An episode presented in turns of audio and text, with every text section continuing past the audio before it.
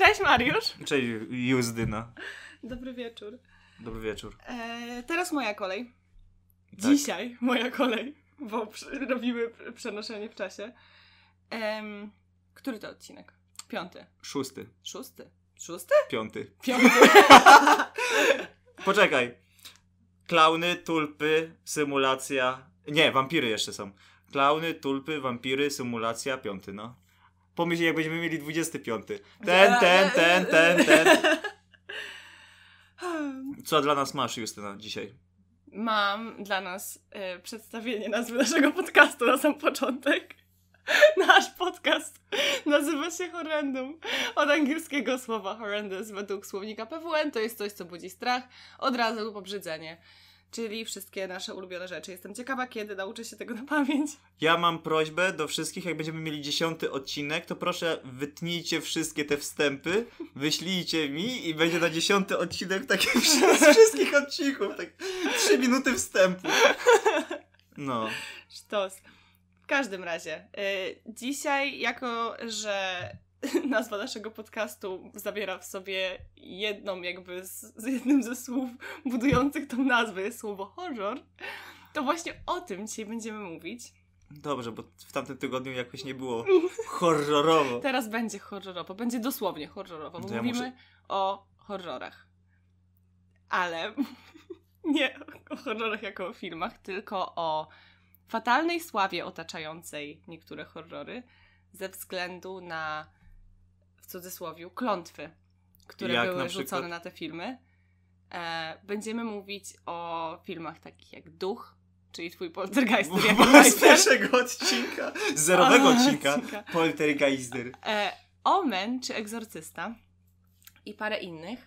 A klątwę masz tam? Bo z, z klątwy E, też był jakiś nie, nie. sła- sławny ten. Jest. To ja coś może znajdę? Na przykład Mam godność? siedem stron A, no, materiału. no, no, no dobrze, dobrze, dobrze. Więc tak. Um, dziwna, dziwny wstęp. Dziw, dziwny, dziwny ten. Dziwny vibe. Dzisiaj będziemy mówić o klątwach otaczających horrory. I o dziwnych rzeczach, które działy się na planach różnych horrorów. I postaramy się razem podjąć decyzję co do tego, czy e, kupujemy to, czy tego nie kupujemy. W sensie to, że zdarzyły się takie rzeczy, czy to akcja marketingowa? 100%, stoprocentowa prawda, jakby. To są potwierdzone rzeczy, które się zdarzyły. Nie są jakieś e, z- akty zgonu, które zostały spreparowane na potrzeby marketingowe i tak dalej. Ale tak czy siak zobaczymy. W każdym razie. E, tak, M- Mogę ciekawostkę jedną zrobić? oczywiście. Że w latach 80., y, jak nagrywali horror, to y, prawdziwe szkielety ludzkie były tańsze od plastikowych. I Wyleję na ciebie to. Wyleję na ciebie to. I, I kupywali te. Wyleję to na ciebie, bo miałam o tym mówić. Czyli jednak dobrze znam temat. Czyli jednak ja jestem dobrze przygotowana, a ty mnie słuchasz. Lecimy. E, Duch, Omen lub Egzorcysta. Fatalna sława tych i paru innych filmów nie wynika z ich komercyjnego niepowodzenia, złych recenzji czy kłopotów produkcyjnych. Niektórzy otwarcie wierzą, że dotknęła je klątwa. Udziałem sił nadprzyrodzonych tłumaczą serię związanych z nimi tajemniczych śmierci i innych niewyjaśnionych zdarzeń. I zaczynamy od twojego poltergeistera. Poltergeister. Jedna z najbardziej znanych klątw Hollywood jest związana z, try- z trylogią Poltergeist. W Polsce znaną jako Duch. To miało trylogię? Tak, oczywiście. Ja myślałem, że to jest jedna część i później jest remake. Nie. To jest amerykański horror w reżyse... W... Ciężkie życie podcastera. To amerykański horror w reżyserii Toba Hoopera, dziś uważany za film kultowy. I krótko o fabule, amerykańskie małżeństwo, Steve i to w ogóle, co, to, to co teraz przeczytam brzmi jak każdy horror ever amerykański, co nie? E, amerykańskie małżeństwo Steve i Diana Freelingowie wraz z dziećmi wprowadzają się do nowego domu. Wkrótce potem zaczynają się dziać dziwne, niewyjaśnione rzeczy. Dzieci zostają zaatakowane przez, jak sądzą rodzice, ducha. Małżeństwo niedługo później dowiaduje się, iż, i co? Dom został wybudowany na terenie starego cmentarza. Tajemniczy mieszkańcy posiadłości porywają za światy ich najmłodszą córkę. No. I generalnie, e, co do tego poltergeista ducha, tak zwane poltergeist curse miało sprawić, że kilku kluczowych aktorów zmarło w nie zawsze jasnych okolicznościach. Chodzą plotki, jakoby miało to związek z wykorzystaniem w filmie prawdziwych zwłok do kręcenia jednej ze scen, dlatego produkcja została przeklęta. generalnie. I nie jestem pewna, nic o tych zwłokach nie zostało później wspomniane w tym artykule, więc nie jestem pewna, czy to chodzi o te szkieletory, czy nie. No Ale- mi się wydaje tak, bo w tamtych No latach... to są zwłoki, nie? Tak, w tamtych latach kupno szkieleta, jak już mówiłem, było tańsze od plastikowego. Plastik był nową rzecz, Mhm. rzeczą, a, a ludzkie kości stare jak świat. Pożyczyli od kogoś. Słuchaj, posłuchaj, co się stało z tymi biednymi aktorami. Zaczęło się od Dominique Dunn, czyli nastoletniej córki głównych bohaterów z pierwszej części. Krótko po premierze filmu, 4 listopada 1982 roku, dziewczyna wdała się pod swoim domem w Los Angeles w kłótnię z chorobliwie zazdrosnym byłym chłopakiem. E, zaczął ją dusić, straciła przytomność i zmarła 5 dni później w szpitalu. Czyli e, generalnie krótko po premierze pierwszego filmu pierwsza osoba kopnęła w kalendarz. W Mm. taki bardzo jakby, no nienaturalny sposób. No, w pięć dni w szpitalu siedziała, więc... Przypuszczam, że leżała. A może się, a może siedziała. Julian Beck, grający w drugiej części Ducha, upiornego, upiornego wielobnego Keina. Nie oglądałam generalnie Ducha, więc nie wiem. Ja oglądałem w wieku 7 lat, ale to już wiecie. Mm, tylko tę- tą pierwszą, nie? I remaster, bo pracowałem w Multikinie. Mhm. Nie doczekał nawet premiery. Zmarł na raka 14 września 1985 roku w wieku 60 lat. Dwa lata później, 3 czerwca 1987 roku, życie stracił 53-letni Will Sampson, wcielający się w, Indiani, w Indianina Taylora. Przyczyna? Niewydolność nerek po transplantacji serca i wątroby. W tragicznych okolicznościach z życiem pożegnał się Louis Lou Perryman, czyli Pugsley z pierwszego filmu. 1 kwietnia 2009 roku Został zamordowany za pomocą siekiery w swoim domu w Austin w Teksasie. Miał 68 lat. No to już jest y, bardziej creepy, bo na raka możesz sobie umrzeć, ale... No, jak- zamordowany też zostać sobie możesz.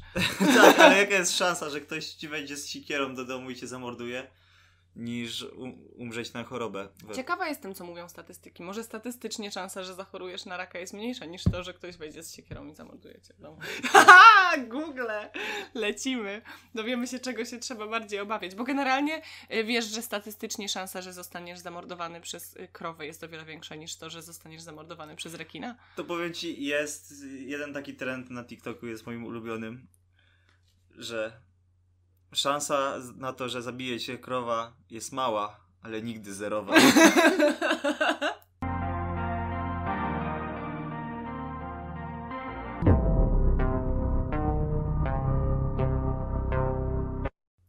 Ale taka prawda. No, też bym powiedział taką statystykę, że kokosy rocznie zabijają więcej osób niż rekiny, tylko że to jest A, fake. to może mi się pojebało. A, tak? Tak, z tymi kokosami to jest fake jednak. Dowiedziałem się po 7 Żeby latach. nie było, że się Ale- stokuje na krowy. Ale w sumie nie wiem, bo jedno i drugie przeczytałem w internecie i jedno wyklucza drugie. Mi się wydaje, że kokosy są jednak mordercze, no. Generalnie podobno gościu, który napisał, bo szczęki chyba były oparte na jakiejś książce? Nie? Tak? Nie? Nie wiem. Bo czytałam gdzieś, że gościu, który napisał szczęki jako n- novel, tam było napisane, że książkę. No. Nie wiem, może coś pierdolę, może chodzi o gościa, który po prostu napisał scenariusz do filmu, y, że bardzo żałował w późniejszych jakby czasach, ponieważ y, bardzo zdemonizowało to rekiny, które Tak, wcale tak. nie są aż tak y, jakby groźne dla człoweka. Tak, nie? to jest jedna z takich fikcji literackich, I bardzo które dużo rekinów generalnie przez to potem no, cierpiało. Cierpiało. Miało No bo- depresję. Nie, w sensie, no, że ludzie je, wiesz, demonizowali i potem jakby, nie wiem, były zabijane masowo i tak dalej, czy coś, nie? Czy ludzie No tam- ja wiem, że były negowane strasznie i Mhm. rekiny nie są tak agresywne, że wiesz... czu- Nie, bardzo dużo rekinów ma totalnie wyjebane w człowieka. No, ale na pewno dużo rekinów miało problem z tym, że ludzie ich nie No, Było tolerują. im bardzo przykro na Przykro, 100%. no. Chcieli się z nami zaprzyjaźnić. A delfinki. tutaj... I delfiny też miały taki problem, bo delfiny na przykład lubią ludzi gwałcić. Co? Delfiny lubią gwałcić wszystko. No i de- delfin jak podpływał do ludzi, to ludzie myśleli, że to rekin, a to delfin. O nie, biedny delfin, nie mógł sobie No, po- ale delfiny to... Delfiny to delfiny. Delfiny to skurwole są w ogóle. No, no. Generalnie. Jest ten taki mem na Twitterze. e, Złoczyńca z filmu, prawdziwy złoczyńca. I robią tam, kto na przykład był złą postacią w jakimś filmie, tak, że, że w scenariuszu był jako zła postać, a tak naprawdę kto był złą postacią. Co nie to w tym wypadku złoczyńca w filmie, rekin. Prawdziwy złoczyńca, delfin. Ze statystyk mam, ogółem w Stanach Zjednoczonych w 2019 roku doszło do 41 masowych zabójstw. Masowych. Masowych. A ja miałam na myśli takie... Pojedyncze. Rando. Kurde. Spośród tych morderstw 33 były masowymi strzelaninami. Nie mówimy o strzelaninach, mówimy o gościu z siekierą, e, o psychopacie z Nawet piłą ja- ja mechaniczną i takim hakiem, który ci wejdzie do domu. Ja tylko czytam, co mi Google tego Dobra, przekazało. to ja lecę dalej. Uwaga. Jednak najbardziej przejmujący był los Heather. E, jednak najbardziej przejmujący był los Heather, filmo, filmowej Carol Ann Freeling, głównej bohaterki całej trylogii. Trzynastoletnia dziewczynka zmarła 1 lutego 1988 roku na stole operacyjnym w szpitalu w San Diego, nie doczekawszy premiery trzeciej części. Jako przyczynę podano wstrząs septyczny i nagłe zatrzymanie krążenia, połączone z ostrym zwężeniem jelit. Rok wcześniej e, błędnie zdiagnozowano u niej chorobę leśniowskiego Krona. Przepisano jej szkodliwe leki. No, czyli e, podliczmy śmierci. Jeden, dwa, trzy, cztery, pięć. Pięcioro jakby takich jednych z Aktorów z ten- głównych, takich, ale no takich większość to- nie? Większość to jakieś choroby, jakieś. Wiesz, bo jak masz jakieś opętane rzeczy i dałaś mi pomysł na następny temat, jaki sobie wybiorę, e, to nie wiem, jakieś wypadki, morderstwa z sikierą, upadek ze schodów, No, a, czemu- atak a czemu- morderczych pszczół. A czemu opętanie nie miałoby y, zrobić jakiejś. A ta y, ch- choroba, no choroba chorobą, ale została y, błędnie zdiagnozowana. Tak jakby ta choroba jej nie zabiła, tylko błędna diagnoza ją zabiła, to już nie jest nic naturalnego. No i to nie można przypisać to do klątwy filmu, nie wiem, ja tego nie kupuję. Jak... Okej, lecimy dalej. T- Tego nie, to jest zbyt Em, dużo chorób, zbyt dużo... Ciekawostki, czyli, czyli e, wychodzimy z teorią, Mariusz uważa, że e, demony albo jakieś e, zemsta klątw obejmuje jedynie hardkorowe rzeczy typu wypadki samochodowe, a na przykład demon nie może ci już dać raka. No nie, bo raka daje ci życie, nie A, a, de, a demon, daje, demon ci e, przecina linki hamulcowe, tak? Okej, swoimi demonimi kopycimi rączkami robi ciach, ciach, ciach, ciach, Tak ciach, jest, albo stawiam małe demoniczne dziecko na drodze i skręcasz gwałtownie, żeby je nie potrącić i sam umierasz, no. Albo spadasz ze schodów, bo demon cię popycha, albo opętujesz A nie, pomyślałeś, sąsiada. a nie pomyślałeś o demonie, który y, robi taką akcję, że lekarz traci przytomność, on szybko ubiera ciuchy lekarza i daje ci błędną diagnozę na przykład. A? No to jeszcze tak, no to, ale tak. No nie. Dobra, no, Mariusz jest nieprzekonany, lecimy nie, dalej. nie jestem przekonany, no. Jeszcze kilka ciekawostek dotyczących tego właśnie filmu. Y, W scenie duszenia Robiego przez klauna ręce klauna były bardzo silnie złączone, bo to generalnie chyba te ręce... Przypuszczam, że to nie był aktor. Pamiętam tą scenę. To nie był aktor, nie? Ten klaun, to była jakaś lalka czy jakaś kukła. E, nie wiem, e, oglądałaś straszny film? Tak, zrobili Dwa. parodię podobno No, bardzo te, No taką... to, to w dwójce to właśnie parodia Poltergeista jest. E, Ale jest tu napisane tak. W scenie duszenia Robiego przez klauna jego ręce były bardzo silnie złączone i chłopiec naprawdę zaczął się dusić. Uwaga. Reżyser Top Hooper oraz Steven Spielberg uważali, że młody aktor świetnie improwizuje. Ale kiedy jego twarz stała się purpurowa, szybko zdjęli mu ręce klauna z szyi. Z tego wnioskuję, że ten klaun nie był aktorem. Bo gdyby... A jeśli był, to chyba już później nigdzie nie znalazł pracy. No to jeśli. Nie, to była jakaś kukła, nie? Jeśli reżyser mówi spoko grasz, a ty się naprawdę dusisz, to, to, to, no, Niesamowite, nie? to już jest przeklęte, tak. A, a szkielety, które zaatakowały Diane były prawdziwe, aktorka dowiedziała się o tym dopiero po nakręceniu sceny. Czyli to, o czym ty mówiłeś. No, bo Uwa- szkielety były tańsze. tak. I e, z uwagi na sporą, co w ogóle tutaj, to jest rzecz, która nie jest przeklęta, ale gdyby tam faktycznie był demon, który czyhał, żeby, albo cokolwiek generalnie, coś, co czyhało e, jakby na nich, żeby ukarać ich za poruszanie jakichś takich e, tematów w filmach i tak dalej, to była idealna okazja niewykorzystana, ponieważ e, z uwagi na sporą liczbę urządzeń elektrycznych, w jednej ze scen kręconych w basenie Joe Beth Williams bała się wskoczyć do wody. Aby przekonać ją, że nie ma się czego obawiać, do basenu wskoczył Spielberg i rzekł: Jeśli coś się sknaci, oboje się usmażymy. Taktyka poskutkowała. Nie usmażyli się. Wyobrażasz sobie, jak zajebiste by, znaczy, przepraszam, nie byłoby zajebiste, ale jak badasowe ze strony tego demona, czy ducha, czy czegokolwiek tam, co ich tam straszyło, byłoby usmażenie ich dokładnie w tym momencie, w którym on mówi: Jak coś, to spoko, oboje się usmażyło. Okej. Może akurat miał przerwę na lunch. Bo No. wie, taki demon, wiesz jak masz ten y, na planie firmowym te krzesła z napisami aktorów. To, to, za- Steven Spielberg. E, ta.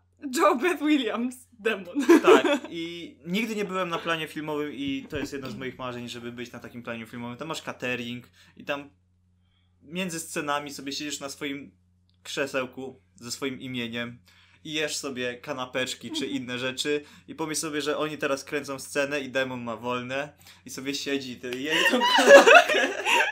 Mógłbym to zrobić, no, Ale, Ale lunch się sam nie zje. no przerwę mam. I to ich Ale uratowało. kończy mu się przerwa. Dobra, wracamy. Co zrobił Spielberg? Cholera jasna. Dlaczego on musi robić takie rzeczy jak jem? Niech ktoś z nim dogada, mój grafik. Dzwońcie do mojego menadżera. I i me- menadżer z, ty, z pentagramem. Dzwońcie do mojego menadżera. Nie mamy już dziewic, nie możemy już zrobić połączenia, krew się skończyła. Dobra, lecimy dalej. Ten film, o którym teraz będę mówiła, akurat oglądałam. Oglądałam wszystkie części Omenu. Em, Nie tak poniekąd. Pierwszą, trzecią i ostatnią. Nie, niesamowity, niesamowity film. Te, y, moim, moją ulubioną, jakby ulubionym motywem z tego filmu były te wszystkie y, przerysowane, nieprawdopodobne śmierci. Trochę jak oszukać przeznaczenie. Tak? No. Nie, ja muszę sobie e, Nawet odświeżyć. zapisałam kilka. Odświeżyć to.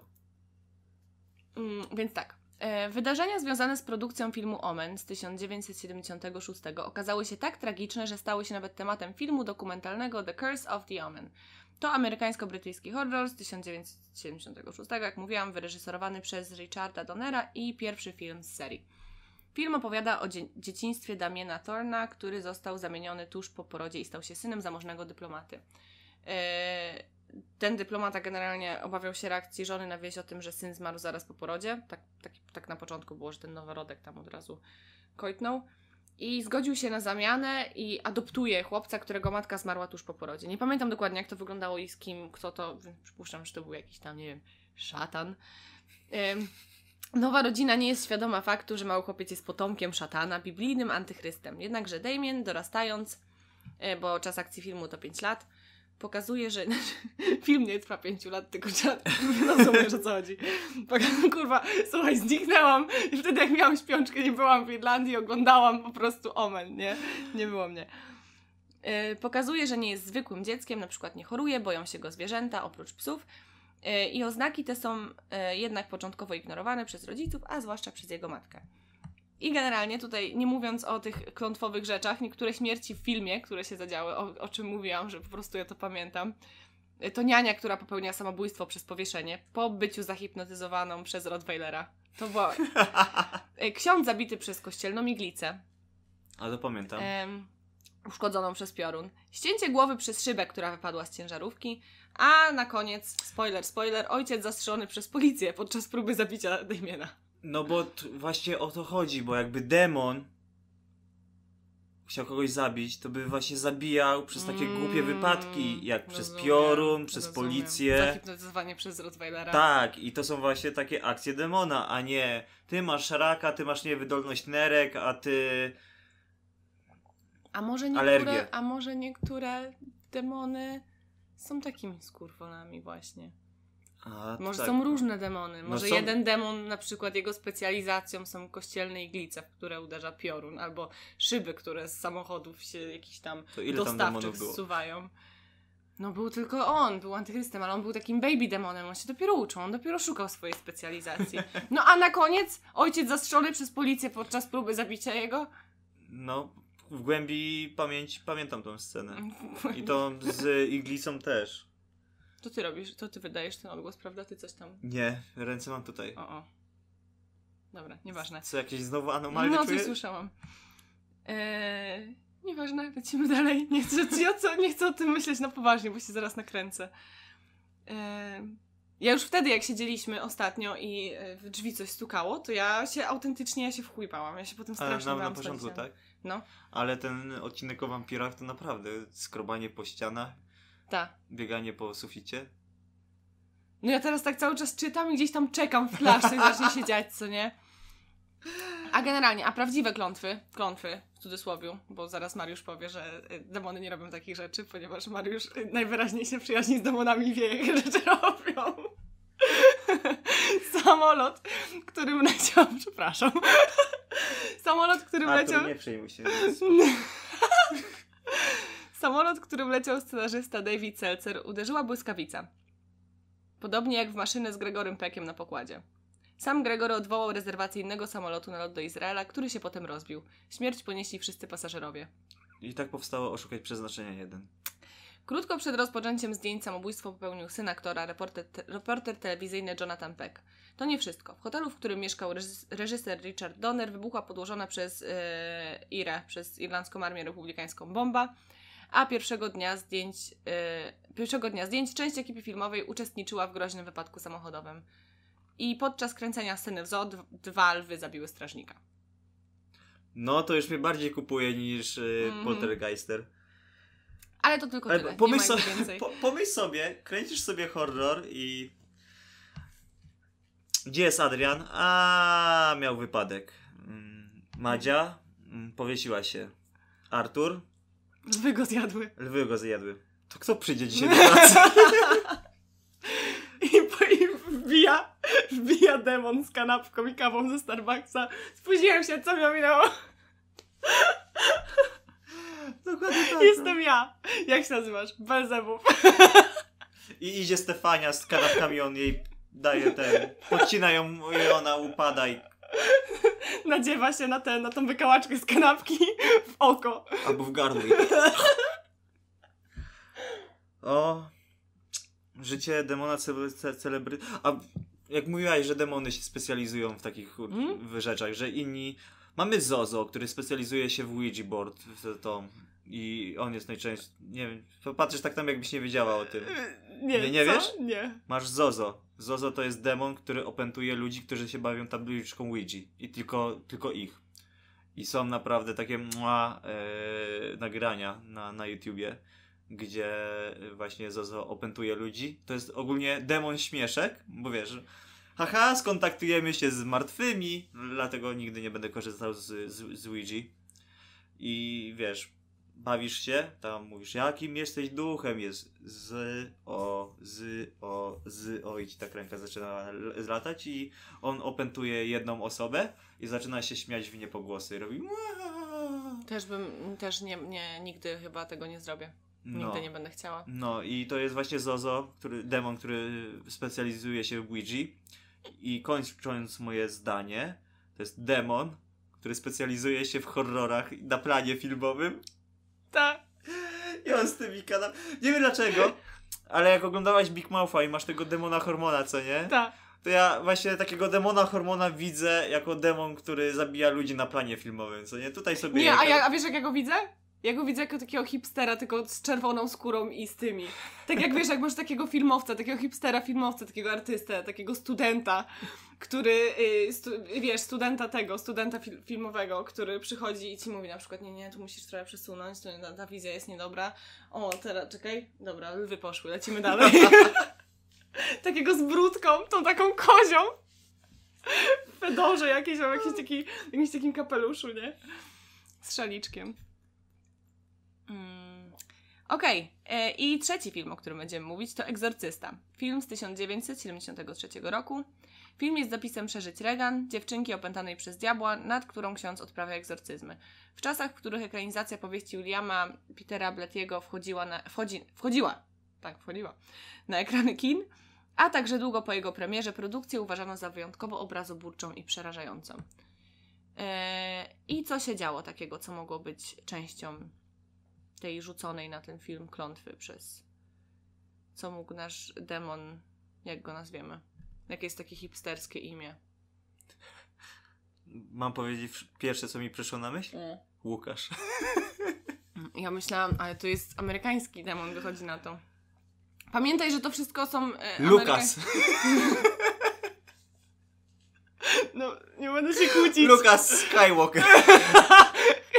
Chyba Hellwalker w tym wypadku. Dobra, to będzie Lukas Hell- Hellwalker. Hellwalker. Więc przychodzi taki Lukas i mówi: Ja mam gołębia.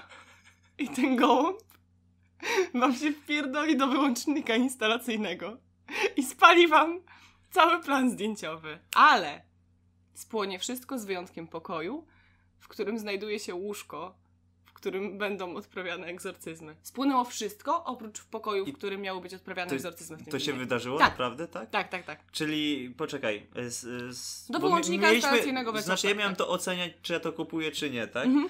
Czyli poltergeistra, gistra, czy Mhm. tego ducha, co się bawi Nie za kupujesz. tego. Nie, nie, nie kupuję, bo tam raka y, to, to każdy może złapać, nie musi być opętany przez demona.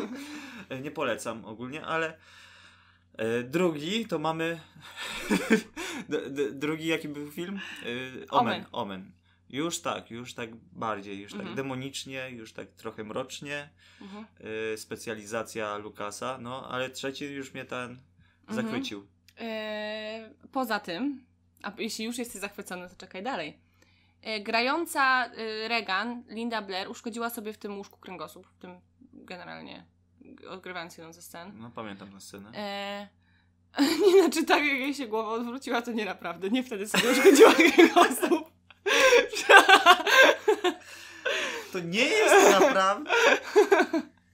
Nie, nie, chyba nie miała takich sobich umiejętności, żeby odwrócić głowę o 180 stopni. Powiem ci, że gdybym miała mieć bezużyteczną supermoc i gdybym sobie miała wybrać jakąkolwiek bezużyteczną supermoc, wy- wybrałabym sobie umiejętność Kręcenia odwrac- głową. kręcenia 300... głową o, może nie 360, to 180 stopni. Nie, 360 by było śmiesznie. Patrzcie na mnie. Wzięłabyś jeszcze latarkę w usta i u, dyskoteka. Ijo, ijo. Pogotowie antydemoniczne. A pogotowie antydemoniczne z głową kręcącą się dookoła kręgosłupa, to brzmi jak pogotowie demoniczne, stary. No Ja jakbym bez tego wybrał jakąś bezużyteczną moc, to chciałbym mieć chyba połowiczną szybkość. Mogę być Czy to co? Mogę być na każdym miejscu na świecie w ułamek sekundy. Teleportacja. Ale w tym miejscu, do którego się steleportuję, muszę czekać w miejscu tak długo, jakby mi to zajęło przyjście na piechotę. Czyli y, jak pracuję na drugim końcu miasta, to bym mógł się steleportować do domu, ale bym musiał czekać 40 minut, aż tutaj dojdę. A co jakbyś się przez przypadek steleportował, no nie wiem, do Japonii, bo by ci się coś popieprzyło i byś musiał stać w miejscu przez, To bym stał. nie wiem, długie miesiące. Pani mnie nakarmi, bo dojdę tutaj za 3 miesiące, 28 dni i 15 godzin. No i idziesz 5 km na godzinę. Ile jest do Japonii? A w tym momencie ja bym sobie tam, kurwa, przyleciała samolotem, ty byś tam stał, a ja bym biegała, biegała dookoła ciebie, skręcącą go. A, możesz się ruszyć, Mariusz, nie możesz się ruszyć, a ja mogę. latar... Mu- musisz, mieć, musisz mieć latarkę w ustach jeszcze, żeby światełka były. O, Okej. E, e, Pierwszego dnia e, na planie zdjęciowym e, aktor, jeden z aktorów odebrał telefon z, informacji o, z informacją o śmierci swojego brata. Co? myślałem, że odebrał telefon i zginiesz za 7 dni. E, ale w, w poniedziałek są święta. Jak chcesz, to mogę cię zabić teraz. A, do, dobra, nie będę. Odebrał telefon. I tak, ale nie, do, nie, nie, nie dowiedział się, że zginie za 7 dni, dowiedział się, że jego brat zginął już teraz. Byłem blisko, no. E, Natomiast w czasie, gdy miała miejsce włoska premiera filmu, w rzymskim Metropolitan Theatre błyskawica uderzyła w 400-letni krzyż, paląc go doszczętnie. A myślałem, że ten krzyż spadł i przebił księdza jak w Omen. Nie, spłonął. Uderzyła w niego błyskawica i spłonął. Ale krzyż czy ksiądz? Krzyż. Krzyż. E, I gościu, który miał nakręcić egzorcystę początek z 2004, zmarł na zawał przed rozpoczęciem pracy. E, I to brzmi jak już e, stawka później, demona. Tak, później zastępował go, bo ten gościu się nazywał John Frankenhei- Frankenheimer, a zastępował go później René Harlin i na początku zdjęć pies tego Renego Harlina dostał dziwnego krwotoku, a sam reżyser omal nie zginął w wypadku samochodowym również w Rzymie. No. Mm, Jaki wniosek jest z tego? Wniosek z tego Żeby jest taki, że horroru. same. Sk- e, nie, wniosek z tego jest taki, mój drogi, bo ty w tym momencie już to kupiłeś. Ten trzeci już widziałam najbardziej. No tak. Więc no. tak, same spekulacje były podsycane przez The Warner Brothers. Sprawa klątwy była bardzo gorącym tematem w globalnych mediach, gdy film trafił do kin. Pełno było historii o widzach, którzy mdleli, wymiotowali albo wychodzili z sali na pierwszych wyświetleniach filmu. Hype pomógł podbić wszystkie rekordy, jeśli chodzi o zarobione pieniądze. Y, Na dzisiejsze pieniądze film ten zarobił y, 1862 miliarda dolarów. I był pierwszym horrorem nominowanym do Oscara w kategorii Best Picture. I pozostał najlepiej zarobionym horrorem do tego w 2017, do mojego klauna. A. Do czego? Właśnie. nie, to nie przestanie bawić. Czyli jakby w tym momencie kończy się nasz segment horrorów e, z klątwami. Czyli i to była akcja im- marketingowa, czy nie? Powiem Ci tak, oglądałeś kiedyś, bo ja, ja doszłam do swoich własnych wniosków po przeczytaniu tego. Ja z kolei miałam odwrotnie niż Ty. Ja przeczyta, czytając o tym pierwszym miałam, o ja pierdolę. Czytając o tym drugim miałam, o ja pierdolę, ale też ciekawe ile na tym zarobili. A czytając ten trzeci, docierając do tego ile jakby oni No. hajsu na tym wytrzepali, e, czy zostajesz, ogląd, oglądasz filmy e, Marvela czasami, prawda? Wszystkie. Wszystkie. Oprócz Kapitan Marvel. E, tak samo jak ja. Byłeś e, w. Byłeś w e, kinie na nich? Byłeś w kinie na nich. Nie, jakimś filmu z Marvela. na- zostajesz. no, zo- no oczywiście, zos- tak. Zostajesz zawsze do, Na- na napisy. Tak, na scenę po, po napisach. Ile trwają napisy? Z 3-4 minuty. Nie, Ile- z 10 nawet. Ile przewija się nazwisk? Milion. Jaka jest szansa, że coś złego przytrafi się pięciu z tych Dużo. osób? Statystycznie to Statystycznie. dużo. No. Przypuszczam, że gdyby wziąć pod lupę jakikolwiek inny film, nawet jakąś głupią komedię, jakąś planetę singli, kurwa, albo coś, zawsze znalazłoby się, a temu umarł brat, a ten miał prawie wypadek, o, a tu coś piorun, coś pierdolną. No tak, bo to A jest... tu stało się coś, o, a ta sobie kręgosłup gdzieś tam umsknęła się i się potknęła. Y, Przy nagrywaniu tego, Bill Hader, który gra mojego Richiego, którego mam wydziabanego na ramieniu, y, w scenie, w której mieli uciekać przed Pennywise'em, gdzieś źle zrobił kroka i sobie biodro naciągnął i leżał później na noszach. No tak, no powiem ci, że to jest szukanie znaków. Tak jak masz raudonautikę. Ona ci pokazuje randomowe miejsce i twój mózg jest tak zaprogramowany, że chcesz coś znaleźć Mhm. i to znajdujesz. A propos zaprogramowanych mózgów jeszcze i efektu placebo, czy jakbyś przeczytał o tym, że y, na premierze tego filmu y, 50% y, sali zwymiotowało, a drugie 50% wstało i wyszło? Czy nie nakręcałbyś się sam i nie szukałbyś momentów, które by sprawiały, że byłoby ci trochę słabo? Gdybyś oglądał ten film, gdybyś wiedział, o mój Boże, o Jakbyś gdybyś miał to w głowie? Jakbyś zjadła popcorn na ten, na pusty żołądek. Ogólnie śmieszna akcja z, pop- z tego z popcornem. Nie wiem w którym to momencie się stało, ale gdzieś czytałem artykuł, że po prostu jeden popcorn był zatruty. Nie wiem, masło się źle ścięło, czy były, Mhm. były jakiś ten, jakiś zarazek w maśle. O rany. I wszyscy, co byli na przedstawieniu w kinie, wszyscy poży- się pożegali. Po prostu każdy miał zatrucie pokarmowe, bo ten popcorn, który był przygotowany A na przez... sali jeszcze? W trakcie? Nie wiem, czy w trakcie, czy w domu, czy coś, ale to jest... Nie wiem, naturalne. Trafisz na złą porcję popcornu, nażresz się i... Albo puścisz plotkę.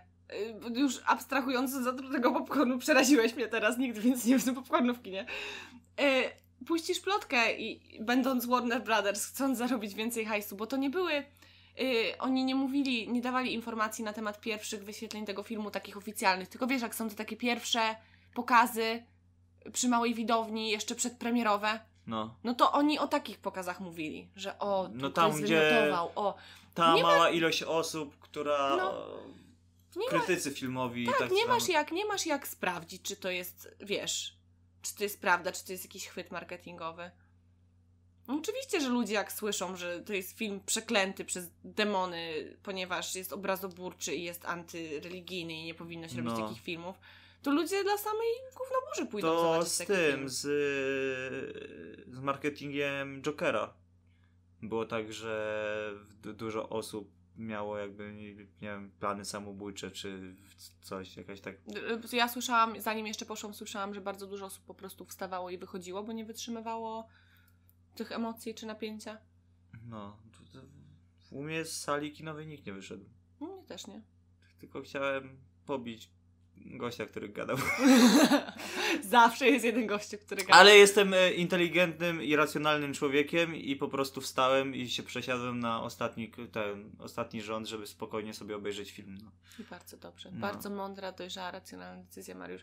Dobrze wiedzieć, że y, jak ludzie zachowują się y, ja, w jakiś y, chamski sposób, to nie nawiązujesz niepotrzebnych dyskusji, tylko po prostu odchodzisz honorowo. No. Bo miałem film do obejrzenia, no co ci mogę Masz- powiedzieć? Prawdę, masz prawdę, dobra. E, więc nie wiem, jak uważasz? Mm, Racjonalnie rzecz biorąc, to jest po prostu szukanie dziury w, dziury w całym i Też tak myślisz? takie, wiesz, nakręcanie ludzi, że ktoś umarł przy tym horrorze czy coś, na, nakręca marketing. Co, co mnie trochę dziwi, podałaś ile? Trzy filmy, tak? Mhm. Trzy filmy, e, gdzie ja słyszałem tylko o jednym, który, o którym w ogóle nie wspomniałaś, Mhm. że była akcja z tą japońską klątwą. A, I to nie- nigdzie nie było tego na żadnej liście. Ja właśnie trafiłem na taki artykuł, że w klątwę nagrywali w tym prawdziwym, nawiedzonym do, do, do domie. I Domie. domie, domu, domu, domu, domu, mieszkaniu, budynku użytkowym, przestrzeni niepublicznej. No, że ten, że nagrywali właśnie tam klątwę i po klątwie ludzie zaczęli umierać, bo ten budynek był nawiedzony.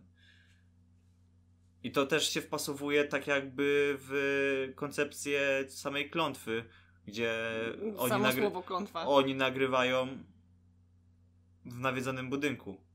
No tak. No. I jest, to jest słyszałam ogólnie z serial Klątwa na Netflixie. Ma 6 odcinków. Obejrzałem 5. Jest strasznie patologiczny. Taki s- Nie polecam. Jest mało strasznych rzeczy. Parę razy się duchy pokazują, ale większość to jest patologia e, i, i nic ciekawego. No. Dziękuję za tą krótką Recenzję. recenzję, tak. Mariusz. Ale naprawdę klątwy nie znalazłaś? Nie. Nie, nie, nie. Znalazłam coś lepszego. E, ponieważ teraz mówiliśmy o rzeczach, które działy się czasami na planie i trochę były niebezpieczne, ale nic takiego okropnego się w końcu nie stało, oprócz tego, że jakiś łopiec tam został podduszony, e, jakieś szkielety pływały sobie w wodzie i jakiś tam pokój spłonął, ale nie do końca. A teraz chcę opowiedzieć Ci o jednym wydarzeniu, które znalazłam zupełnie przypadkiem.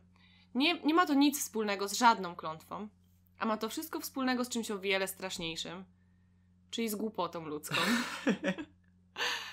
I jest to, jeśli mam nadzieję, że nigdy o tym nie czytałeś, że nie wiesz nic na ten temat, bo nie powiem ci, co się stało, tylko przeczytam ci chronologicznie po kolei, co się działo.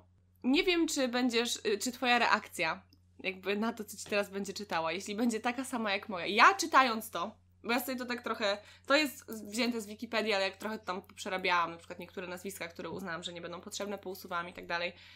E, I ja czytając to, co każdą linijkę, ukrywałam twarz w dłoniach coraz bardziej i coraz mocniej się garbiłam, bo byłam przerażona. Ty... Zobaczysz. Więc tak. Strefa mroku z angielskiego Twilight, Twilight Zone to był emitowany w latach 1959-64 serial popularno-naukowy z elementami fantastyki. Cieszył się wielką popularnością, na trwałe wpisując się w amerykańską kulturę masową. Powstały oparte m.in. na nim komiksy, yy, gry na flipery i słuchowiska radiowe. I, Słuchowiska radiowe. tak jest. Hashtag podcast. I w roku 1981 Steven Spielberg, już pojawił się wcześniej, skakując do basenów i takie tam, e, zadeklarowany fan serialu postanowił przenieść strefę mroku na duży ekran. Film miał być podzielony na cztery odcinki, bo generalnie z tego co pamiętam, to tak. Ten serial był, wiadomo, podzielony na odcinki i ten film miał być jakby jedną całością, ale podzielony na cztery części, jeśli dobrze pamiętam. Nie wiem, powiem ci tak o, że kiedyś w y, tych latach, nie wiem, 2000-2010 seriale były, ale były też y, filmy w częściach, Mhm. a teraz to się nazywają miniseriale. No. Gdzie masz jeden sezon cztery odcinki po półtorej godziny Mhm. i to jest miniserial, a kiedyś nie było miniseriali, tylko były albo seriale, albo filmy, albo Tak. filmy, filmy No tak jak masz miniserial. To na przykład, to wtedy to był film. No, Poza tym polecam, jest na Max fajny, musimy obejrzeć kiedyś razem, bo jest a super. co? No ten, mi, ten miniserial To. to. A Mariusz!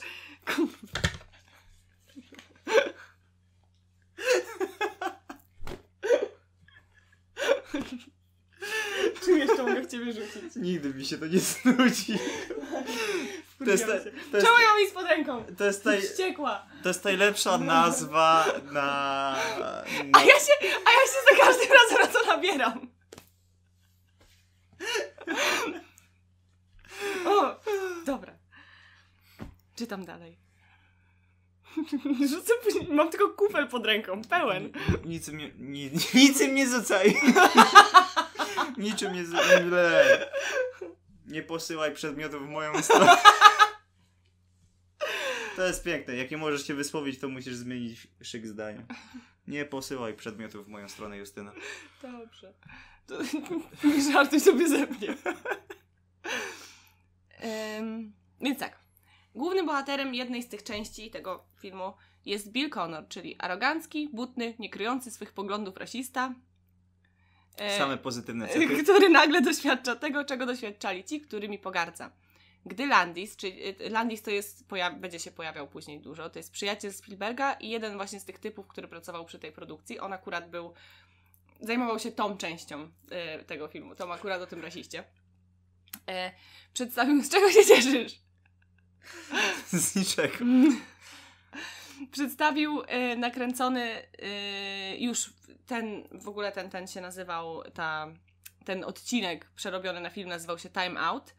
I on przedstawił to kierownictwu Warner Bros. i oni zgłosili zastrzeżenia, bo uznali, że widownia nie ma żadnego powodu, by przejmować się losem Conora, skrajnego rasisty, ponieważ on, on tak jakby się nie, nie było żadnego momentu, w którym byłoby o, jednak zmieniam swoje wnętrze, zmieniam swoje poglądy, przyjeżdżam. Po prostu był rasista od samego początku do końca. I stwierdzili, no nie ma jakby tutaj nic. Więzi między, między- postacią dokładnie. a publiką. No. Więc Landis postanowił dokręcić krótką sekwencję, której Connor z transportu trafia ponownie do wietnamskiej wioski, ratuje spod amerykańskiego ostrzału dwoje wietnamskich sierot z narażeniem własnego życia, co ma dowodzić jego przemiany moralnej i duchowej. No i te zmiany zostały zaakceptowane. Mm. Oprócz y, Vika Morrowa, Landis potrzebował... Vic Morrow to był ten aktor, który grał y, tego, y, tego całego Connora. Y, Landis potrzebował dwoje dzieci azjatyckiego pochodzenia. Nic ci to nie mówi na razie? Jak ci teraz to czytam, nic nie, nie, nie, nie gra, bo to jest taka, to była trochę, ja pamiętam, że ja to kiedyś czytałam, to była taka trochę głośna sprawa. Nie, Wspaniale. Nawet nie wiesz, jak się cieszę. nie. Jedynie co mam w głowie to jaja w tropikach, ale to nie jest horror. E, zaczął poszukiwać odpowiednich kandydatów. Jeden z współpracowników kogoś z ekipy miał sześcioletnią bratanicę i ten sam współpracownik zaproponował też syna jednego ze znajomych, e, jakiegoś tam siedmiolatka. E, bratanica René Chen i siedmioletni, mm, nie wiem jak to przeczytać i nie chcę tego, nie chcę tego e, ten, rozwalić, więc po prostu nazwiska możemy wstawić później na, na ekran. E, W tym momencie pojawił się istotny problem. Scena miała być kręcona w nocy, co naruszało kalifornijskie prawo dotyczące zatrudniania dzieci. Landis mógł wystąpić o warunkową zgodę. Zdawał sobie jednak sprawę, że ma bardzo małe szanse otrzymać ją. Oprócz tego, że scena z udziałem dzieci miała być sfilmowana nocą, dodatkowo miała być to scena batalistyczna, kręcona z wykorzystaniem wielu efektów pirotechnicznych.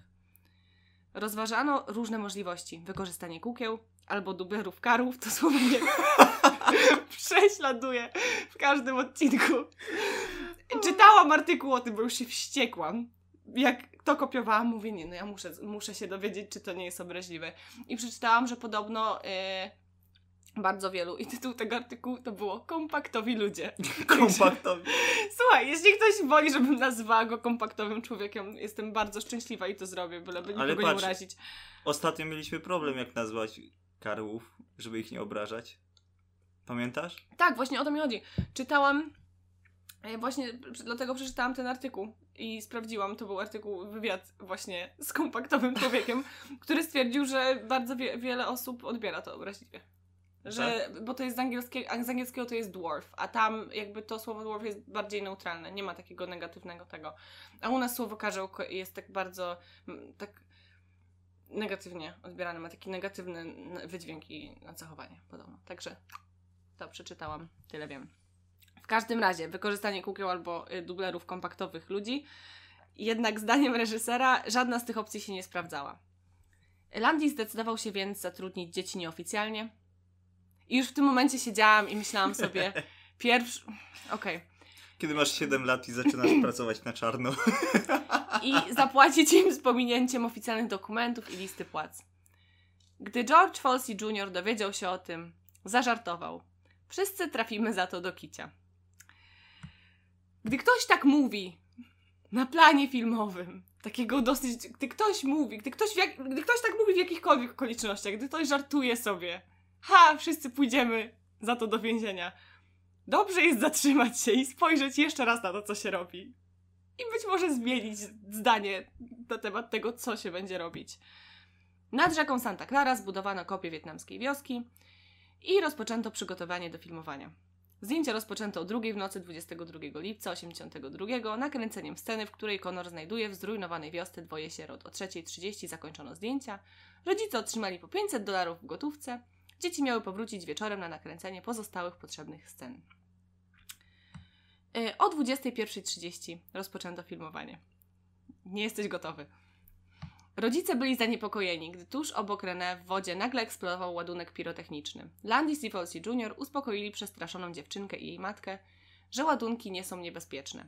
Nie tylko ona była zaniepokojona. Gdy o 23.30 rozpoczęto filmowanie kolejnej z zaplanowanych scen, do lotu amerykańskich śmigłowców do wioski, pilot śmigłowca miał problemy z kierowaniem maszyną, gdy pirotechnicy zaczęli odpalać ładunki. Jeden z nich wybuchł w rzece, wywołując potężną fontannę wody, ochlapała ona przednią szybę i pilot przestał widzieć teren przed helikopterem. Próbował wychylić się i wyjrzeć przez otwarte okno, jednak żar wywołany przez wybuchające ładunki uniemożliwił mu obserwację. Po wylądowaniu pilot stwierdził, że lot śmi... To nie jest tak, że to już było za późno. To nie jest tak, że, o, że oni już w tym momencie to było kręcone, koniec, ostatnie ujęcie. On wylądował. On powiedział, że lot śmigłowcem w tych warunkach jest- niebezpieczny. Jego obawy podzielał obecny na pokładzie kierownik planu, który stwierdził, masz rację, bezpieczeństwo przede wszystkim i obiecał natychmiast skontaktować się z Landisem. Y, Również jeden z obecnych na planie strażaków, strażaków, na planie byli strażacy, przekazał swemu przełożonemu, że rozmiar wybuchów stwarza zagrożenie dla śmigłowców. I żaden z nich nie przekazał swych uwag filmowcom. Gdy kierownik planu przekazał uwag- uwagi pilota Landisowi, ten stwierdził, że w następnej scenie nieco ograniczy rozmiar detonacji. A poza tym ekipa na pokładzie śmigłowca będzie filmowała przede wszystkim Moroła brodzącego przez wodę z dziećmi na ramionach, więc jakby nie ma presji. Reżyser podchodził e, zresztą do pirotechniki w dość lekkomyślny sposób. Gdy jeden z kamerzystów wyraził zaniepokojenie potężnymi wybuchami, uśmiechnięty Landis stwierdził: Jeszcze nic nie widziałeś. I wiesz co? Miał rację. Miał rację, bo to jeszcze było nic. Y, Kręcenie rozpoczęto o 2.20. Śmigłowiec zaczął unosić się nad kroczącym przez sięgającą mu do kolana wodę morołem. Przygotuj się, weź głęboki oddech. Landis wciąż krzyczał niżej, niżej, a jego asystent przekazywał polecenie Wingo przez, przez krótkofalówkę. Ostatecznie maszyna leciała na wysokości około 7 metrów nad ziemią. Wtedy rozległy się wystrzały. W momencie, gdy technicy zaczęli strzelać ślepą amuni- amunicją, dwaj specjaliści od pirotechniki zaczęli detonować kolejne potężne ładunki, w myśl starannie zaplanowanej przez Landisa kolejności salw i wybuchów. Ładunki były tak potężne, że dwaj kamerzyści schronili się przed żarem na nieodległym wzgórzu, a ojciec chłopca, weteran wojny w Wietnamie, był przerażony. Jak już weteran wojny w Wietnamie jest przerażony. Rozumiesz, to jest, to jest miejsce pełne profesjonalistów, którzy powinni wiedzieć, co robią. Dlatego ja mam takie problemy z zaufaniem gdziekolwiek, cokolwiek, gdy ktoś mi mówi, nie, spoko, to jest bezpieczne. Ja myślę o takich sytuacjach. Wiesz, jak to jest? Że nie jesteś pewien, czy coś jest w porządku, ale widzisz dookoła siebie wielu ludzi, którzy myślisz, ufasz, że wiedzą, co robią i masz takie... Tak, i ty jesteś, jesteś tą jednostką, która nie ma siły przebicia, bo I tak, wszyscy... i, ale wszyscy mówią, że jest, jak tyle osób mówi, że to jest okej, że nic się nie stanie, to, to musi być prawda. I- mm. No, miałem takie przeżycie w tamtym roku, no. Więc.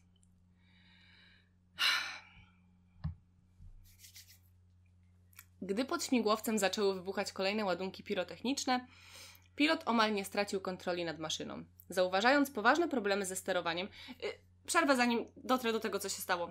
Uwa- oboje y, podzielamy zdanie, że co, cokolwiek by się nie zdarzyło, bardzo łatwo i było bardzo wiele momentów, w których można było tego uniknąć No. bardzo wiele sytuacji, w których ktoś powinien powiedzieć, co Stop. myślał i stop, albo przekazać dalej, nie tak jak tamci, którzy stwierdzili, no to niebezpieczne, no niebezpieczne stary, o, to idziemy na lunch, kurwa, z Lukasem, idziemy, lecimy dawaj, nie? A Lukas tam siedzi, mm, te, te pościgi, te wybuchy, nie? Nie, mi się wydaje, że Lukas... To już jest przesada! Nawet Lukas myślał, że to przesada. Ale moje croissant się musi zjeść. Lukas wtedy poszedł na lunch, wrócił po wszystkim, no ja pierdolę, znowu mnie to ominęło. Co wy od... I mnie nie zauważyliście. Tyle dusz do pożarcia. Em, więc tak, pilot omal nie stracił kontroli nad maszyną. Zauważając poważne problemy ze sterowaniem, kierownik planu krzyknął do niego: Wynośmy się stąd.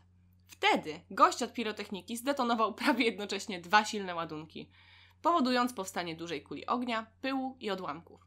Uderzyła ona w ogon helikoptera, uszkadzając wirnik ogonowy. Pilot stracił kontrolę i śmigłowiec spiralnym torem lotu runął w dół. René, dziewczynka, wyśliznęła się z uścisku Moroła i zsunęła się do wody. Zanim aktor zdążył zareagować, śmigłowiec spadł na całą trójkę. Dziewczynka dostała się pod jedną z pół z maszyny i została zmiażdżona. Wirująca z ogromną prędkością łopata głównego wirnika uderzyła w pozostałą dwójkę, dekapitując Moroła i tego chłopca, odrąbując mu prawą rękę i fragment tułowia. Cała trójka zginęła na miejscu. Załoga i obecni na pokładzie śmigłowca cztery filmowcy doznali niegroźnych obrażeń. Zszokowany Landis krzyczał przez megafon. Koniec zdjęć. It's a wrap. Standardowa fraza, oznaczająca oficjalne zakończenie zdjęć do filmu. No tak, no tak jakby trochę koniec zdjęć, ponieważ główny aktor został właśnie zdekapitowany na oczach całej ekipy filmowej. I w jakim to było filmie? Yy, Twilight Zone. A, Oczywiście nie ma tej sceny. kurde. Wstrząśnie... No co ty? Wstrząśniętych rodziców dzieci natychmiast odwieziono do szpitala. Dodatkowej sekwencji nie ukończono i w gotowym filmie znalazła się wersja pierwotna, kończąca się odjazdem pociągu z Connorem do obozu zagłady. Czyli y, nie miał swojego momentu y, nawrócenia. Ponieważ nie mogli pokazać sceny, w której ratuje te dzieci, gdyż Bo ich, ich nie nie uratował. uratował. No, pra praca filmowca jest dość ciekawym zawodem, no.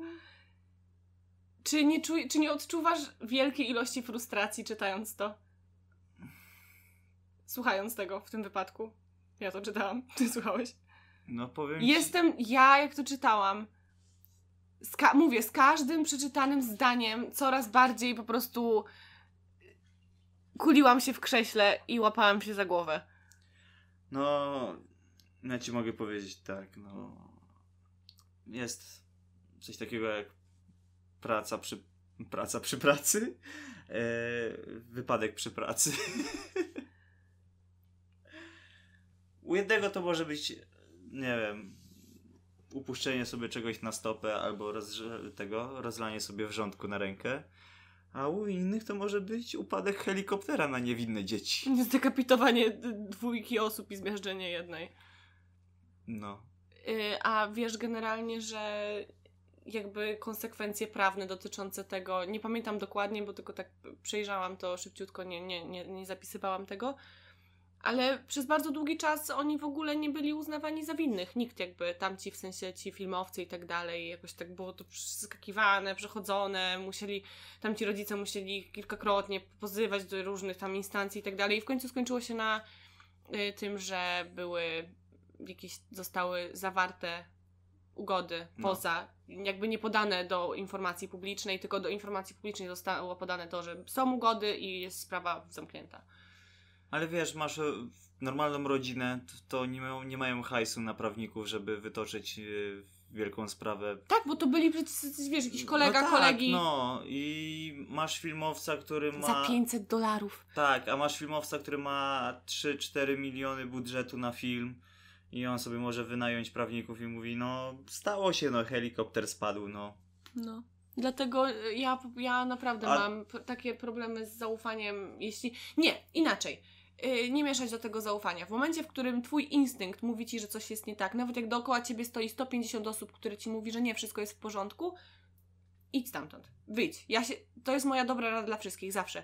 Jeśli instynktownie czujesz, że coś jest nie w porządku, i to jest całkiem poważnie, nie mówię tego z jakimś śmieszkiem. Jeśli instynktownie czujesz, że coś nie gra, wycofaj się z tej sytuacji. Nawet jeśli to miałoby sprawić, że nie wiem, ktoś na ciebie spojrzy jak na jakąś pizdę albo coś, idziesz gdzieś ze znajomymi i czujesz po prostu wewnętrznie, że coś jest nie tak do miejsca, do którego idziecie, a wszyscy mówią, no do, no daj spokój, ty nie pójdziesz. Nie idź, wróć do domu, weź taksówkę, nie rób czegoś, co wydaje ci się, że tak, to jest, jest e, ogólnie napór społeczny. Presja na to, społeczeństwa, no, tak, presja dokładnie. społeczeństwa, no.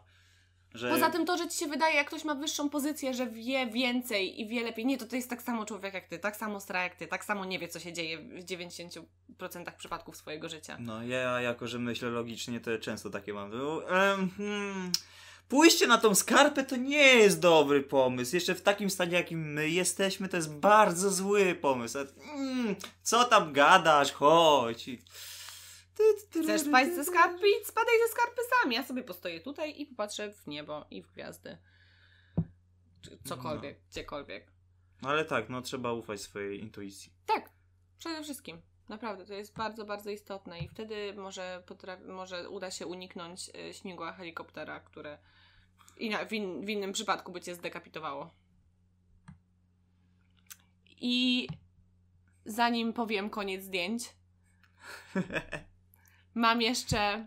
Bo uznałam, że jakby podzieliłam to na dwie części, prawda? Uznałam, że na początku pogadamy o klątwach. Czy to się stało przez ten film, czy to się stało przez co innego, czy to przez Lukasa, kto wie.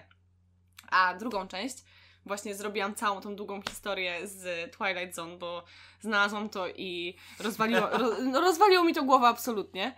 I to jest coś, co faktycznie tak, stuprocentowo stało się przez ten film. Stało się przez coś, co się działo na planie. Niekoniecznie nie miało to nic wspólnego z klątwą, No, Miało wy, wypadek przy wspólnego. pracy, ale dość dramatyczny, no. więc... U kogo w pracy helikopter spada z dziećmi? Prawda? No. Y, A propos jeszcze właśnie tragicznych wypadków w czasie realizacji filmu, zapisałam jeszcze kilka takich smaczków. Y, Pomimo licznych środków bezpieczeństwa, szereg razy podczas realizacji filmów zdarzały się tragiczne wypadki z ofiarami śmiertelnymi, podobne do katastrofy na planie strefy mroku. Przykładowe incydenty. W roku 1985 podczas realizacji filmu Top Gun pilot Art Scholl zginął, gdy jego samolot wpadł w korkociąg i runął do oceanu. Nigdy nie odnaleziono szczątków maszyny ani pilota. To słyszałem chyba. Hmm?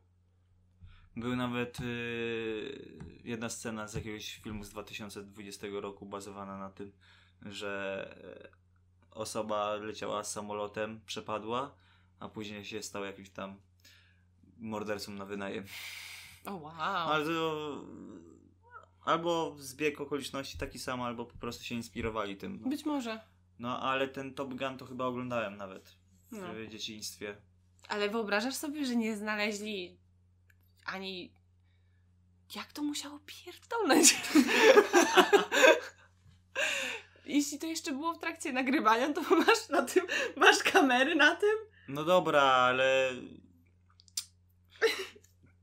Mogę ci to wy- wytłumaczyć tak, że masz kamień, nagrywasz jak rzucasz kamieniem i później sobie znajdź ten kamień gdzieś. Porównujesz helikopter do kamienia.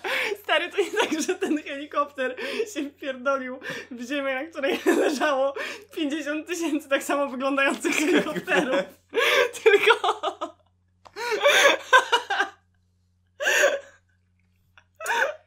Dobra, masz, masz rację, no. Mariusz, specjalista od helikopterów i tego, czym się zajmują demony. Powiedz mi, a powiedz mi, a helikopterami latają te demony też czasami, czy już nie? Czy to już nie? Istnieje szansa, że latają. Powiem ci tak szczerze. Tak samo jak istnieje szansa na to, że żyjemy w symulacji. Być może istnieje Istnieje- szansa, że Lukas popierdala sobie helikopterem nad planem. Powiem ci szczerze, statystycznie rzecz biorąc, istnieje większa szansa, że zostaniesz opętana przez demona, niż że wygrasz w Totolotka, więc Bardzo mi się nie podoba, że to powiedziałeś. przestanę wysyłać te kupony. Może Lukas mnie opęta.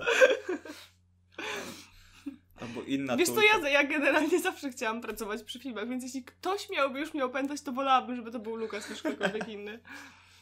No ale E, kurczę, pr praca przy filmach jest dość ciekawa, masz co roku inne ten. Moim małym takim marzeniem jest kiedyś być na planie filmowym. Moim też właśnie. Ale tak, żeby pracować na planie filmowym, bo byłam na planie serialu już, bo się włamałam na plan Wikingów. Byłaś jako Miałam 17 fanka, no.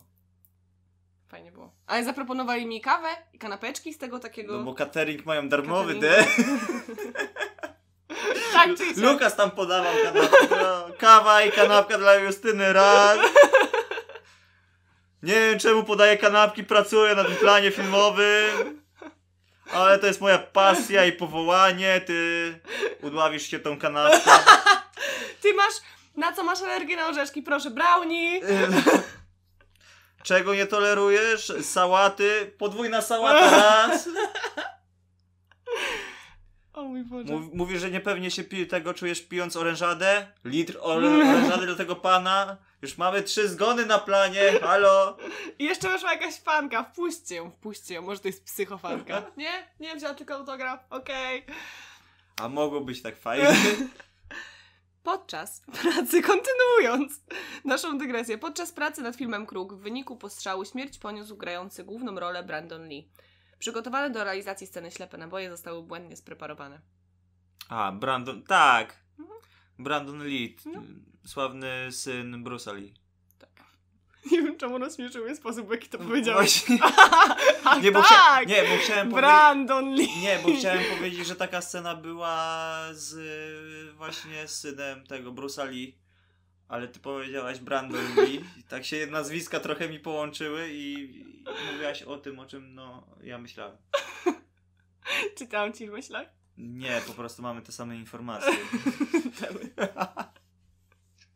Jak czytać komuś w myślach? Musisz wiedzieć to, co on. No tak, no te, a, akurat ta śmierć, śmierć Brandona Lee dosyć, była... to jest dosyć znane. No. No, była dość popularna. Ale klątwy nie miałaś? Mi się wydaje, że klątwa jest takim... W sumie teraz googlowałem, nic nie mogłem znaleźć. Aha, Może... aha, efekt kurwa tego. Jak to się nazywa? Efekt Mandeli. motyla. Nie motyla! Efekt motyla Brandona Mandeli, Lee. nie Mandeli. Mandeli, czy No, man... ty też o tym pomyślałem, ale strzelam, że to Lukas. Nie, to było za ostre, kurwa, kasujemy z internetu, bo jeszcze mnie znajdą. Tymczasem... Lukas dwóch- edytując szybko tą stronę na Wikipedii o tak, tym, co nie? tymczasem dwóch randomowych ludzi w internecie. Lukas, y, Hell Walking, kurwa, jeszcze moje nazwisko znają. Boże, zrobi fanarta z Lukasem, Tak. proszę. Takiego hipstera, filmowca, diabła, My takie pomagam. piękne uniwersum tworzymy. Mamy, ja bym... mamy, mamy tego. Yy, Boże, mamy klauna lodówkę. Tak, właśnie o tym chciałem powiedzieć. Mamy No- tulpy, kucyki, pony i waifu. Yy, mamy yy, Pempika i Brodę. Tak. Mamy Lukasa Demona. O mój Boże. Tworzy się taka nasza mała podcastowa rodzinka. Ja chcę takiego fanarta. No. Mówię, clown lodówka to jest to, na co czekamy od pierwszego podcastu, Tak. czyli od dwóch tygodni. Ale czekamy. Taka lodówka bez wyrazu twarzy, w makijażu, w tej peruce czerwonej. Z tym noskiem. Tak, pępy. Tak. Wiesz co, może zanim zaczniemy śmieszkować, ja dokończę, bo to, co teraz jest, osta- osta- teraz Jest ostatni, ostatni jest najbardziej dramatyczny. Lukas. W roku, ja mam wrażenie, że w tym Lukas maczał palce. W roku 1920. I to, a, i to jest kolejny przykład tego, żeby nie ufać nikomu. Nigdy. pod żadnym pozorem. W roku 1928 podczas realizacji filmu Arkanoego reżyser Michael Curtis zdecydował się sfilmować scenę potopu w studio bez posługiwania się miniaturami, z użyciem dużej liczby statystów, wśród których znalazł się młody aktor z Iowa Mari Marion Morrison i ci statyści nie zostali ostrzeżeni, że zaraz zaleje ich kilkanaście ton wody. Trzy osoby utonęły. Też Wiele, wiele innych wylądowało w szpitalu z połamanymi kończynami. Jednemu ze statystów amputowano nogę. I po tej tragedii wprowadzono szereg regulacji prawnych, by zapobiec dalszym przypadkom śmierci lub kalectwa na planie filmowym. też to widziałem gdzieś w jakiejś komedii czy czymś. Gdzieś to widziałem. Tą scenę, którą opowiada, że nagle z... A, już wiem, w czym to widziałem. Willie, turn the sprinklers on.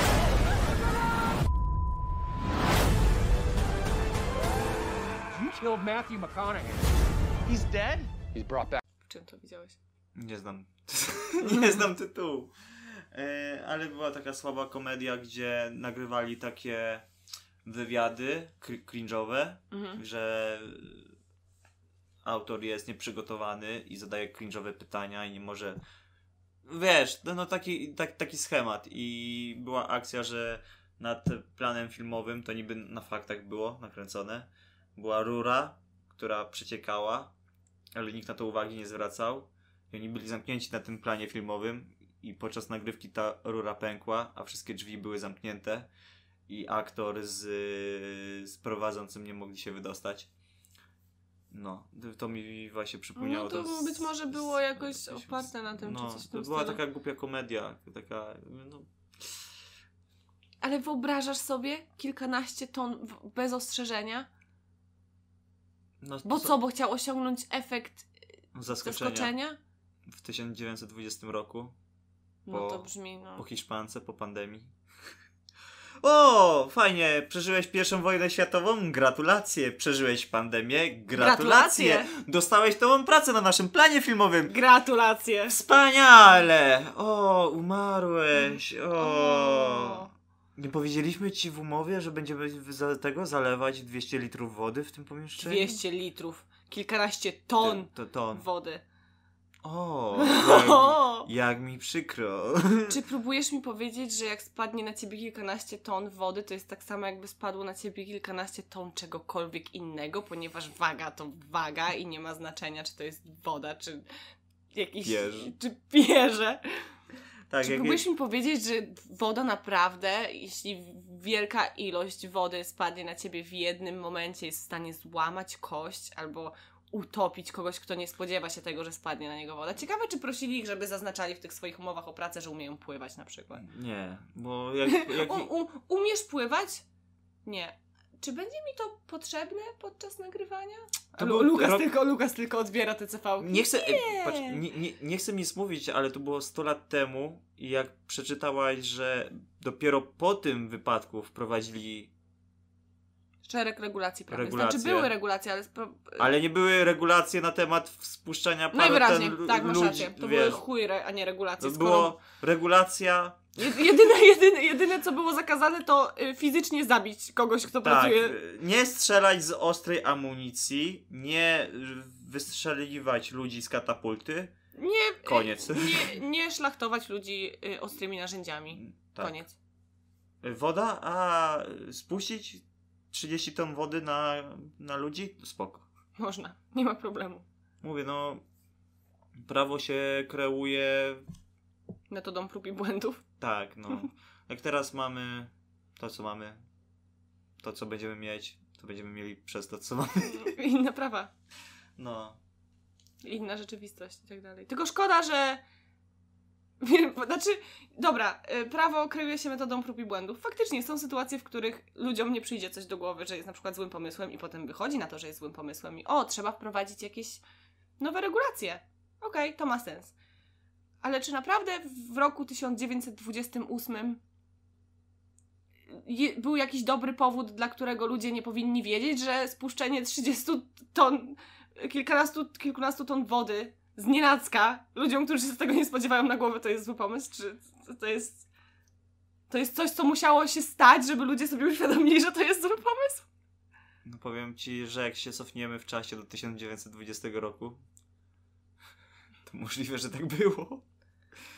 No nie, nie wiem. Ja te- myślę, ja myślę, że to po prostu jest sodówka uderzająca ludziom do głowy, którzy mają swoją jakąś artystyczną wizję i ona ich tak zaślepia, że... No tak, myślą o no, bezpieczeństwie. nikt nie jest jakoś wszechmogący, co nie? nie? Nie przewidzisz wszystkiego, dlatego powstało BHP.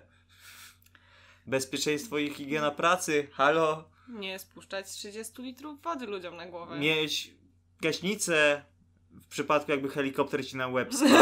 I żeby co zrobić z tą gaśnicą? Ugasić kurwa? pożar. Rzucić w reżysera w ostatniej sekundzie swojego życia, żeby chociaż dostał w ten głupi łeb, jak ciebie śmigło przepoławia na pół. No nie wiem, no. I to by było na tyle. Generalnie. Masz jeszcze jakieś pytania? Jakieś wnioski? Że musimy się wybrać na plan filmowy. Ale taki bezpieczny, bez wody, bez I helikopteru. krzyczeć w momencie, kiedy będzie helikopter spadał i mówić To jest zły pomysł, Lukas! Nie rób tego! Robiłem to 38 razy, mieliśmy 38 podejść. Nadal żadna scena nie jest perfekcyjna, tak jakbym chciał. Tutaj jest moje ten storytelling, ten backstory, czy to się, co się rysuje na tych, na... przed filmem. Co się rysuje? No się, ry- rys- taką platformę się rysuje, jak to się nazywa. Tak się rysuje, ale dobra, nieważne. Ten helikopter musi spaść po raz 40. Idealnie. Lukas, straciliśmy już 18 statystów. Czy możemy zmienić jakoś twoją wizję? Przecież Lukas był od kanapek. Awansował? Nie, Lukas był aktorem. Co? Tak, Lukas był aktorem, demonem, który rzucał klątwy na, na aktorów, a on jadł kanapki. Potem jakoś przez przypadek go złapaliśmy, jak on te kanapki dawał ludziom, żeby się zadławili. Lukas był wszystkim. No Generalnie. Lukas to jest e, ogólnie Jest- Zły, zły demon, który specjalizuje się na wypadkach na planach film, w, tego filmowych. Jak mamy Zozo, który jest od tego Ouija boarda, No to jest Lukas. mamy kobietę w bieli, która jest od wypadków samochodowych. Mm, Poltergeister nikogo nie zabija, on tylko wyrzuca sztućce z, z szafki. Ale mamy Lukasa, który powoduje wypadki na planach filmowych. Czy to... A mamy a propos posiadania rzeczy jakiś komentarz tygodnia, który chcemy przeczytać? Znalazłeś No, coś? Właśnie, uzg- nie, mi telefon padł. E, uzgodniliśmy to, że to będzie się pojawiać co dwa tygodnie, a nie co tydzień. Też prawda. Ale możesz jakiś komentarz przytoczyć.